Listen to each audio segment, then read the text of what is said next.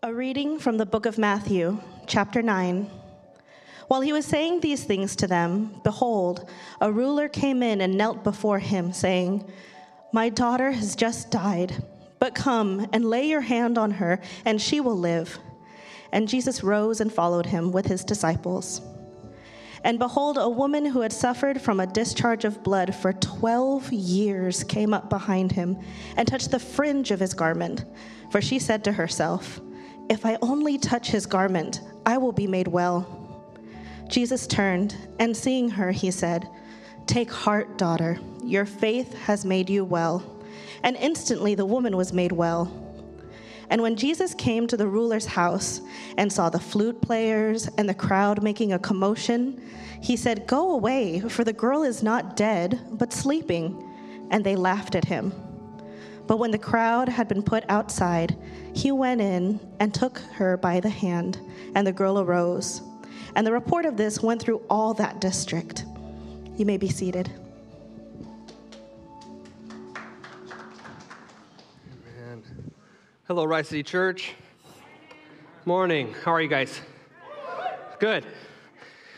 Um, we did this in the first service. I'm going to do it again, and I'll do it again later today for the third. But um, Jason and I this morning were praying over the service, the, the preaching today, and we were both just sensing in our spirits what we kind of coined as uh, tells. Like you know like a poker tell. I, i'm a pastor so i don't play poker but i, I you know i've heard that you call them a tell. Um, we we felt a tell this morning um, through various things that the enemy is just moving against what god might want to do here today um, so, and I feel that, frankly, in my own soul and self. So, what I'm going to do is I'm going to begin today praying over this space and moment, okay? Holy Spirit, would you come?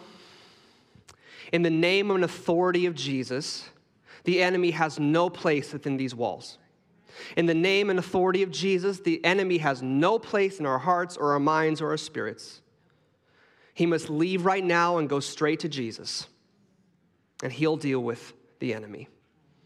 Holy Spirit, would you move and speak through me? Whatever you need to speak to the room, speak it, Lord. And leave whatever else is unhelpful. In Jesus' name we pray. Amen. In the mid 60s, a guy named John Wimber was radically saved and came to Jesus. He was in the rock and roll drug scene, sex, drugs, and rock and roll. That was his life. And he came to Jesus radically. And there's this famous story of this interplay between how he came to faith and the initial uh, pastor who was pastoring him at the time. He came with that, uh, that raw, kind of unchurched, unchurched language, uncensored questions to his pastor as he began to get discipled. He began to say things like, Pastor, you know God wrote a book? Yeah, John, he wrote a book. It's called the Bible. Well, that's cool. Pastor, do you know that the book it's all about Jesus. Yes, John, that's great. You're learning, right? But then he famously asked his pastor, okay, I've read the book, I'm learning about Jesus. When do we do the stuff? When do we do the Jesus stuff? And his pastor said, Oh, we don't do the Jesus stuff. We just read about the Jesus stuff in the book. And that planted in John Wimber a seed of discontent that moved over years and planted and started the vineyard movement in California that saw hundreds of thousands of people, excuse me, thousands of people, let's not be dramatic, thousands and thousands of people get healed and delivered through that ministry. Seeds of discontent asking that simple question when do we do the Jesus stuff? When do we do the Jesus stuff? Today, we're concluding our series on prayer, and today we're talking about healing prayer. And even as I say the words healing prayer, a lot of you, rightly so, are probably feeling uncomfortable. And I'd like to just ask you as we begin to do your best to just come today with an open heart and open mind. I'm going to do my best to not come with agenda, but come with just the scripture. What is God saying for the church right now? And so I know there's baggage you're feeling in the room. I'm just going to ask you to put that aside and just ask God, can I just hear this with fresh ears today? Sound good? Okay, thank you. Breeze on board, let's go. All right. Four things I want to do today. I'm just going to give you my outline right from the get go. Uh, I first want to talk and show you that healing prayer was biblically normal and should be biblically normal today in the church. Second, after we deal with the scripture, I want to dig into the core heart level objections. Because I think in the room, typically, we might have some biblical objections, but deeper, there's heart level objections. And third, I want to call us not to be a charismatic church. There's nothing wrong with the charismatic church per se, but that's not my win today. That we would be a community of faith, that we would be a church of faith. And last, I'm going to invite us at the end of the service into bold response. Bold response. Let's first start with the first point healing prayer is biblically normal. I'm going to spend some time looking at the scriptures today, but before I do, I want to share a little bit about my own story theologically. I came to faith when I was 12 years old. Funny story about that. My mother in law was one of my Sunday school teachers, and she prayed that I wouldn't come to Sunday school. Just a, a, a picture of the kind of kid I was before I came to Jesus. She was wrong. God had other plans. Um, I came to faith when I was 12 years old, and I came to faith in a church and in a community that was a Bible church. Some of you know what I mean. There was a, a, a good culture of elevating the Word of God, right? This is not our feelings, this is us submitting to what God says. And what that did in me, really positively, was it gave me a, a view of how beautiful Scripture is it gave me a view of the right guidelines, like the theologically, this is how you think clearly and correctly about who God is and his character. Lots of good things. But there was a problem in my heart and in many others in that culture. There was an overemphasis on correct thinking and an underemphasis on correct living. Maybe some of you can relate to that as I came to faith, my story began to shift from this rebellious, rough kid to this legalistic smarty who did not know how to deal with other people who disagreed with him. I didn't know how to relate to my non believing coworkers. I loved reading theological works. I loved reading Paul, but I was completely a novice at walking with Jesus. I could read Paul, but I couldn't tell you much about the character of the living God. I had knowledge and correct doctrinal thinking, but I lacked the character for God to trust me with his power and authority. And thank God he didn't give me that during that season. For those of us who have been in the church a long time, we get really good at what I call cartwheels. If you've, if you've grown up in the church or you've been in the church for a while, we get really good at reading the Bible, knowing our theology, but sometimes that can backfire on us because we begin to cartwheel around the things in Scripture that make us uncomfortable. And I'm going to tell you something I feel uncomfortable with in my own life today. I read the New Testament and I read about that church experience and I look at my own life and I say, there is a huge gap. Anyone else? There is a huge gap. And I think when we stop cartwheeling away, when we read the New Testament with childlike faith, with obedient faith, this is what it has for us. We are meant to move in the same healing power of Jesus because we have the same spirit. We are meant to move in the same healing power of Jesus because we have the same spirit. Are amens okay today? Can we amen that? All right, you guys are scared of me. Come on, let's go. That's nice to say.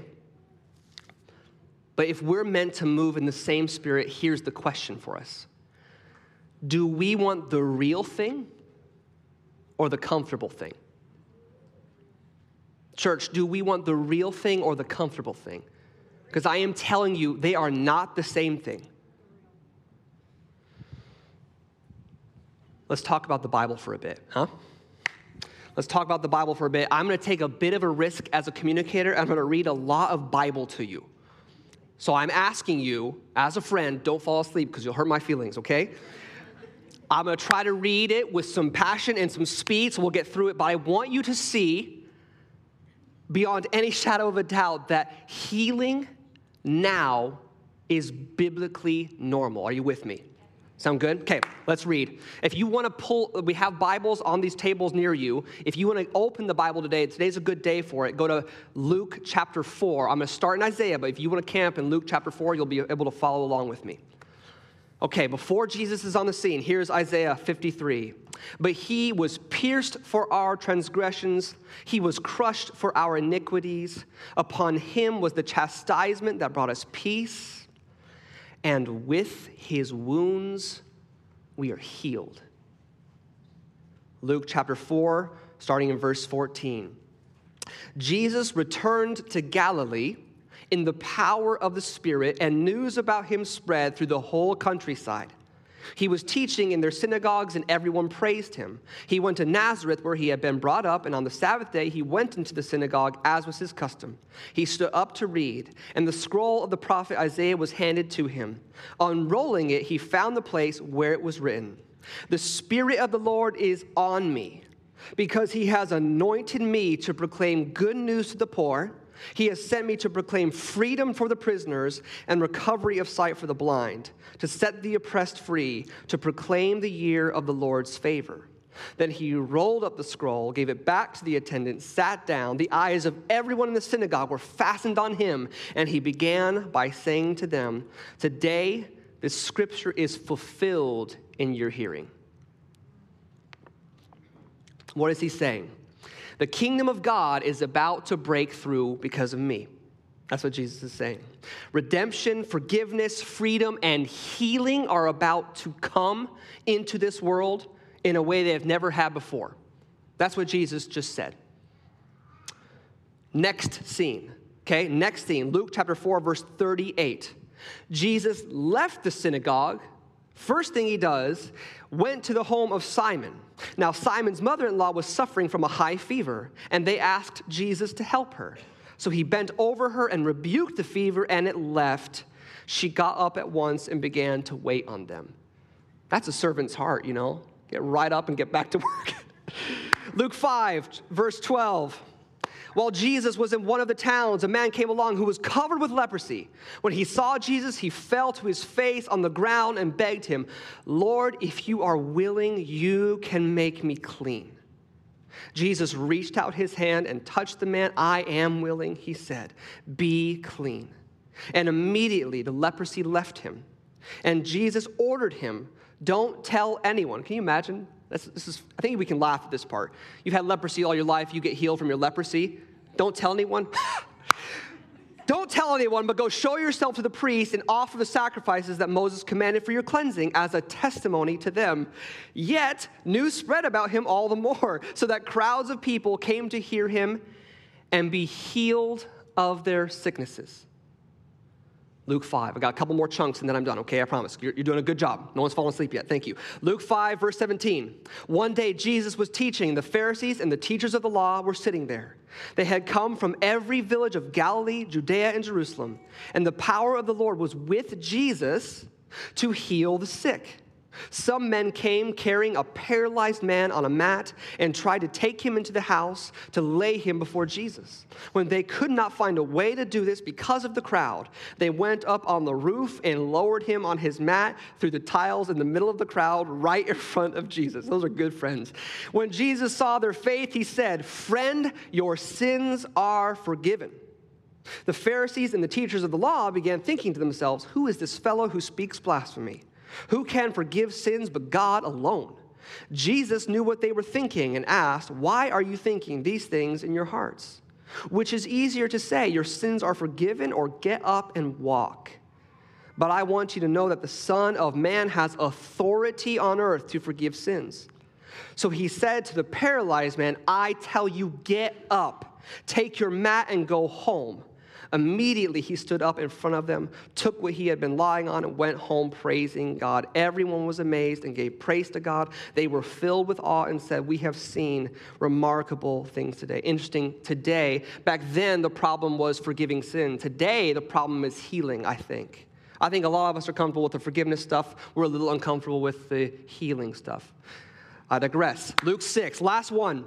Last one, Luke 6, verse 17. He went down with them and stood on a level place. A large crowd of his disciples was there, and a great number of people from all over Judea, Jerusalem, and the coastal region of Tyre and Sidon, who had come to hear him and be healed of their diseases. Those troubled by impure spirits were cured, and the people all tried to touch him because power was coming from him, healing them all. I'll stop there. I think you're all with me. Good job. Do you get the point? I could keep going. That's just a chunk of Luke. That's one of the four gospels. I could keep going, but I won't. Don't worry. The ministry of Jesus was preaching and teaching about the kingdom of God, but it was also showing the kingdom of God through healing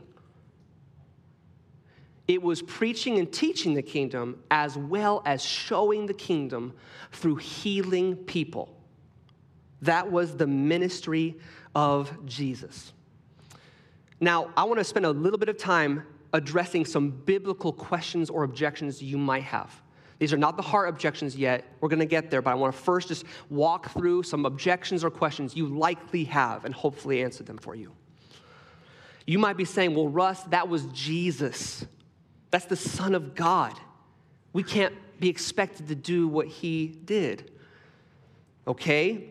To the Bible again, the healing ministry of Jesus continues on past Jesus into the 12, into the 72, and into the early church at Pentecost. Well, you might say to me, okay, this is a hypothetical conversation. We're just at a coffee shop. You're asking me a bunch of questions. I have great answers all prepared for you, okay? But that was the outpouring of Pentecost. Not today.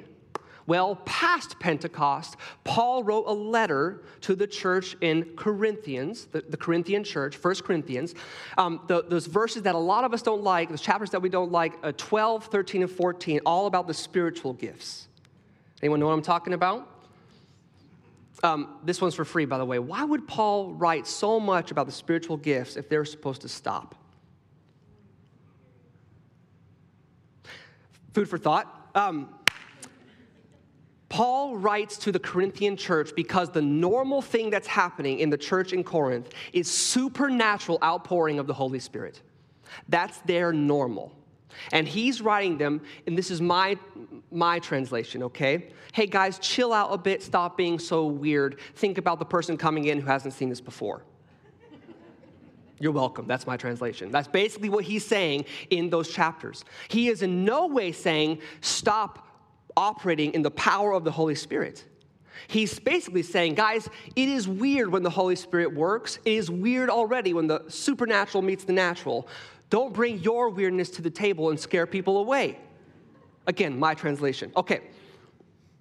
This is what he says in chapter 14, verse 1 Pursue love and earnestly, eagerly desire the spiritual gifts, including but not limited to healing. But, Russ, those are biblical times. You guys keep throwing me these objections. Goodness. Those are biblical times. Things don't work like that anymore. In 2011, New Testament scholar Craig Keener and Ada Thompson, both theologians at a little university called Asbury University, you may have heard of it, they wrote a book called Miracles The Credibility of the New Testament Accounts.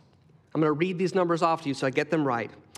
This is a two volume, 1,172 page book, books cataloging miracles happening in modern times, all dependent on credible outside witnesses. The person being healed doesn't count. It has to be a credible outside witness to make it in the catalog. The bibliography is 165 pages. The bibliography is like the footnotes at the end of the book. There's 165 pages of those footnotes at the end. The point of the book is recording hundreds of millions of people throughout the world in current times being healed. Let me ask you are there hundreds of millions of our brothers and sisters through the world just hyping it up?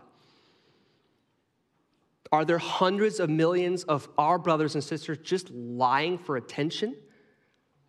I don't think so. I don't think so. I could point you to the scholarly work, I could point you to the world abroad, but I could also point you to our community, guys. I've talked to and know people here who have been delivered. I've talked to and know people here who have been healed. God still heals today. And this might be your, the last objection. I think this is the most important. Russ, if Jesus wanted us to heal, why wouldn't he just say so? Why not make it clear? I'm glad you asked. John 14, truly, truly, I say to you, whoever believes in me will also do the works that I do. And greater works than these will he do because I am going to the Father. Matthew 17, truly I say to you, if you have faith like the grain of a mustard seed, you will say to this mountain, Move from here to there, and it will move, and nothing will be impossible for you. This has been a really good coffee date, thank you. Some observations from me 40%, 40% of the New Testament stories of Jesus are stories of healing. I'm not a strong math guy, that's almost half, right? 40%, close to half, right? Another observation there's no formula. Sometimes Jesus speaks with authority be healed, and the person is healed. Sometimes Jesus spits in the mud, rubs the mud on someone's eyes, asks them how's it going. Nope, still can't see. Okay, here's another one. Now we're good. There's no formula. But here's the point of all this Healing is core to the ministry of Jesus and his disciples. And some of you who are, who are opposed to what I'm saying today, here's my, my one question for you today, okay? Just one question to, to, to bury in your heart and take from here. If healing was central to the ministry of Jesus, the disciples, the church of Acts, and the majority world right now, shouldn't healing be a bit more central to the Western church's ministry. If it was normal for Jesus and everyone else following, shouldn't it be normal for us?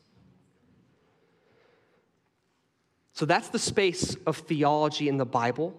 Let's shift a little bit and let's get to the heart objections I think that are in the room today. When I talk about healing prayer, many of you in your bodies literally feel tense and uncomfortable because you have experienced spiritual abuse by the guy up front who's healing. And I just want to say to you today, I'm sorry that's happened to you.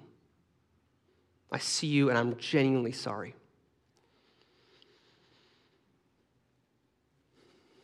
I'm going to rabbit trail here for a bit and talk about leadership and emotional health in the church. We say often, and it is true, that Jesus is the lead pastor of our church. Amen? Anyone heard that before? We believe that here, it's true. However, also, the guy up on stage, because of our roles, we bear authority and power. None of you would experience abuse or hurt if their power was not in the equation. And I want you to know, we as leaders here own that reality own that we have stuff and we're not trying to hide it. We are trying our best to steward our authority and our power, but we're not going to hide that we don't have it because that's how people get hurt. Wherever there is power, wherever there is authority, there is opportunity for flourishing or abuse. Flourishing or abuse. Our cultural lie right now is that wherever power is, there is abuse. That's wrong. The God we worship is full of power. Amen? But where the power and authority is, there is space for abuse or flourishing. And one more thing I'll say to you abuse is not exclusive or limited to one denomination. Some of you have been hurt by the charismatic church. Me and mine, my family and I, we were deeply hurt by the Bible church. One side, there's an authority connected to the scripture and the word of God. Whoever wields it the best has the power. On the other side, the person who wields the power of the Holy Spirit has the power. It's as if in the middle is the person who is fallen and broken. How are they submitting their inner character to Jesus? That's the question. So I need to tell you today if you've been hurt by the charismatic church, if you've been hurt by the Bible church, do not let hurt or past abuse derail you from your spiritual destiny in Jesus. Let it lead you to lead the church to a new place of discipleship and inner character formation where we stop hurting one another. Second heart level objection is inner doubt that Jesus will really heal through a person like me. Fear that God will say no. I'm going to reread for you the, the section of scripture that Bree read for us as we began. Matthew 9, starting in verse 18. While he was saying these things to them, behold, a ruler came in and knelt before him, saying, My daughter has just died, but come and lay your hand on her, and she will live. Skip to verse 23. And when Jesus came to the ruler's house and saw the flute players and the crowd making a commotion, he said, Go away, for the girl is not dead, but sleeping. And they laughed at him. And they laughed at Jesus. But when the crowd had been put outside, he went in and took her by the hand, and the girl arose, and the report of this went through all of the district.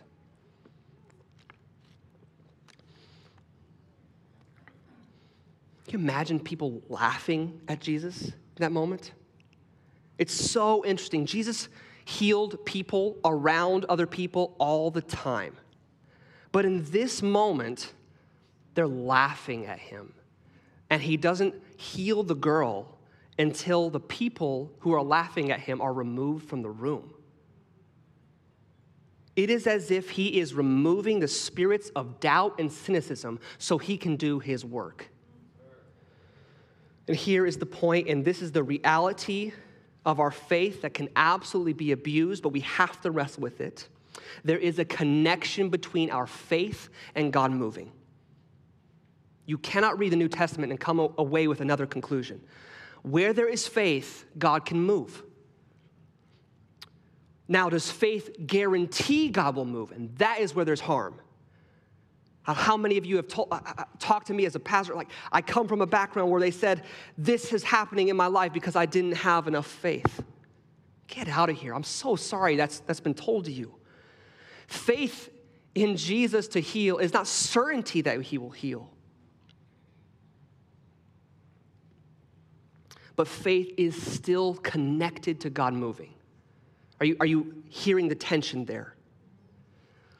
I want to give you a logical syllogism, which is a hoity toity way of saying just a train of thought, okay? I want to give you just a train of thought that I think will help us today.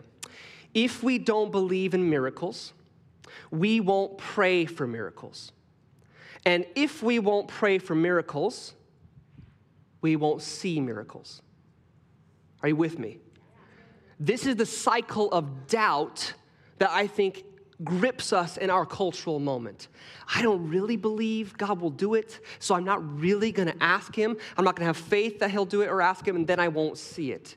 And we just keep completing a cycle of doubt because we don't believe or have faith that He will do it. James 4 2 says, You do not have because you do not ask God. When Jesus visits his hometown, this is what happens to him in Mark 6. And he, Jesus, could do no mighty work there, except that he laid his hands on a few sick people and healed them, and he marveled because of their unbelief. That's Jesus, guys. The Son of God couldn't do his miracle stuff because of the lack of faith. Hebrews 4:16 let us then with confidence draw near to the throne of grace that we may receive mercy and find grace to help in time of need. Here is my point. Where there is faith, God can move. It's not a guarantee, but where there is faith, that is where God moves. Jack Deere defines faith this way faith for healing is confidence in Jesus' ability to heal. Isn't that good? Faith for healing is confidence in Jesus' ability to heal. And my friends, for most of you in the room, this is my win for us today. That we as a family, as a community, would begin to move towards faith. Confidence that Jesus can heal, wants to heal, and is still healing today. Not confidence in our ability, not confidence in some formula of, of having the right amount of faith, but just a little confidence that Jesus could still heal today. That's all that's required. Do we want to do the Jesus stuff? Do we want to do the Jesus stuff, church? I do too. I believe Jesus wants to heal today. I believe he's the same God now as he was then. I believe he's speaking to his children now like he did then. I believe he can heal now like he did then. But do we want it? I'm thinking of Jesus who healed the man at the pool, right? Who's been lame his whole life. He's at the pool, right? And Jesus asks him, Do you want to be healed? Can you imagine being that guy? Of course, I want to be healed. No, no, no. Do you really want to be healed? Are you ready for what it will take in your life and the things that will come with it? And I think Jesus is saying that to the church in the West right now. Do you want healing? Do you want to be healed? Do you want to see my supernatural power move? Or do you want to keep playing church? I think that's what he's asking many of us right now. So I want to start wrapping up by just giving us some principles, okay? Seven principles. I know some numbers are really unwelcome in a sermon. Seven's a lot, I know, but I'll go really quick, okay? Seven principles that will help us move towards faith as a community, but will also hopefully guard us in doing this the right way. Because can I just tell you guys, there's a right way to engage with the Holy Spirit. There's a healthy way where people won't get hurt, where we can still step into his invitations and see him move. There's a right way. Principle number one, you ready? Hopefully, you'll all like this one. I like it. We don't need to hype up the Holy Spirit or be weird for the Holy Spirit to move. I'll read that again. We don't need to hype up the Holy Spirit or be weird for the Holy Spirit to move. Um, I don't know if you've seen those, those clips online of certain churches kind of running around, hitting each other with coats. You know, we're not going to do that here. Just going to say that from the get go, okay? And we don't need to do that here for God to move. If He's going to move, He needs a mustard seed of faith. He doesn't need me kicking someone on stage for them to fall over and get healed, right? That's not, we're not going to do that here. That was a little dramatic. Sorry, I wouldn't kick someone. Oh, that's too much. Hit them with my coat. Okay. Number two, I've said this already healing prayer requires faith. So many times in the Gospels, after someone is healed by Jesus, he says to them, What? Your faith has made you well. Your faith has made you well. Faith in healing, faith for healing is confidence in Jesus' ability to heal. It is not certainty, it's confidence in Him. Very different things. Principle three only a little faith is required. A mustard seed is really small. That's all that's required. A little bit of confidence that Jesus can heal is all that he needs. A little bit. And, and here's another part of this faith, you need a little bit of faith in the moment when the lights are on, when the music's playing, to pray over someone, right? But we also have to bring our faith to the quiet place. where no one's looking, where there's no hype, there's no emotion connected, like, God, would you heal this person of XYZ? We'll talk about this more in a little bit. Four, sometimes persistence and repetition is required to see healing in someone. Mark 8, verse 22 Some people brought Jesus uh, a blind man and begged him to touch him. And he took the blind man by the hand and led him out of the village. And when he had spit on his eyes and laid his hands on him, he asked him, Do you see anything? And he looked up and said, I see people, but they look like trees walking. You can laugh. This, we can laugh. Some of these stories are funny. Then Jesus laid his hands on his eyes again, and he opened his eyes, and his sight was restored, and he saw everything clearly. Is it working? No. Everyone looks like trees. What now? Yeah, I got it. All right. That's Jesus.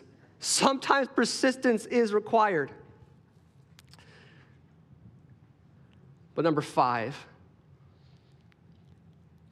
because we are in Jesus, we can also experience his healing through our suffering. Because you're in Jesus, you can actually experience redemption and healing through your suffering. The goodness of our Father is this that He will forgive us and give us grace for everything. Everything. Though He may not heal us in everything. Number six, this one's really important. Healing prayer does not negate or replace or compete with modern medicine. This is where it gets scary, where I feel fear and weight as a communicator in a talk like this.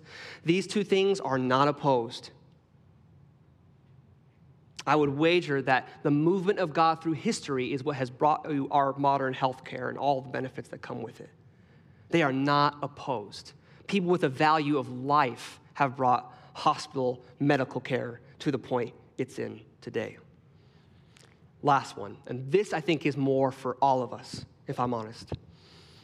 Number seven is this to see healing move in our community, we have to be willing to look like a fool. We have to be willing to look like a fool. I could tell you stories of people who I have prayed for who have been healed. When I first came here last year in September or October, um, me and a few other people on, on the team here, we prayed for a woman who was diagnosed with cancer. A week later, we heard she was cured of her cancer completely. Clean bill of health. Those stories are great, but I could tell you so many more stories of when I've prayed for someone and nothing's happened. But when you've seen someone get healed, when you see someone get delivered, something happens to you where you just stop caring so much about how you're perceived and you start moving towards obedience. Because if it gets just one time, one person gets healed and I have to look like a fool 99 times, I will do it. Do you want to see healing happen here? You have to be willing to look like a fool.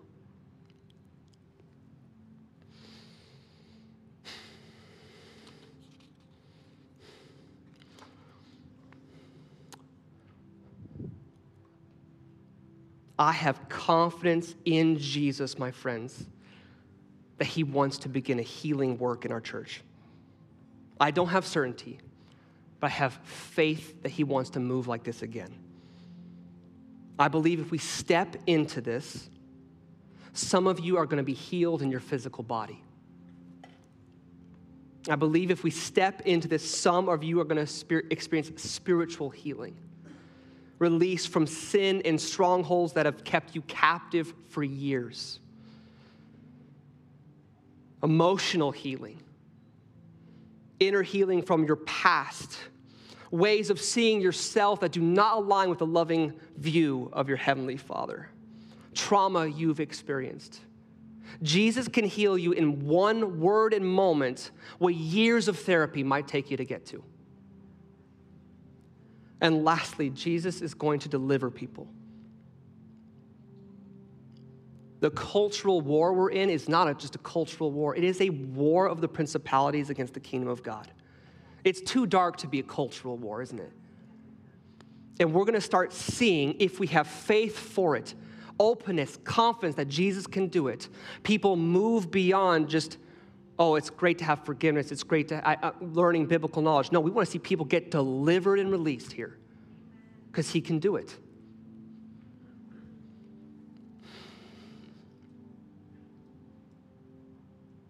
But are you ready for that? Are you ready, Rice City Church, for the real thing or the comfortable thing? Because they are not the same. To see God move in power is messy and scary. Do you want the real thing or the comfortable thing? They're not the same. Holy Spirit, would you come today?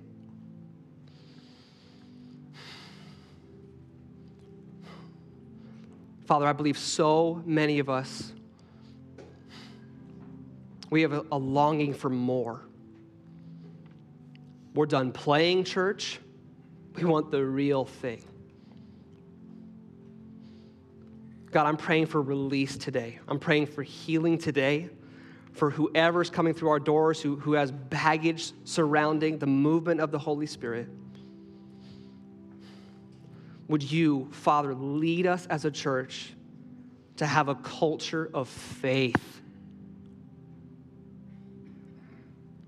Not certainty, not hype, just belief that you can heal and you want to heal. You can deliver and you want to deliver. Would today mark a new chapter, a next step in the ministry of your spirit in this place? The ministry of your spirit Monday through Saturday happening with normal people moving the gospel forward in power.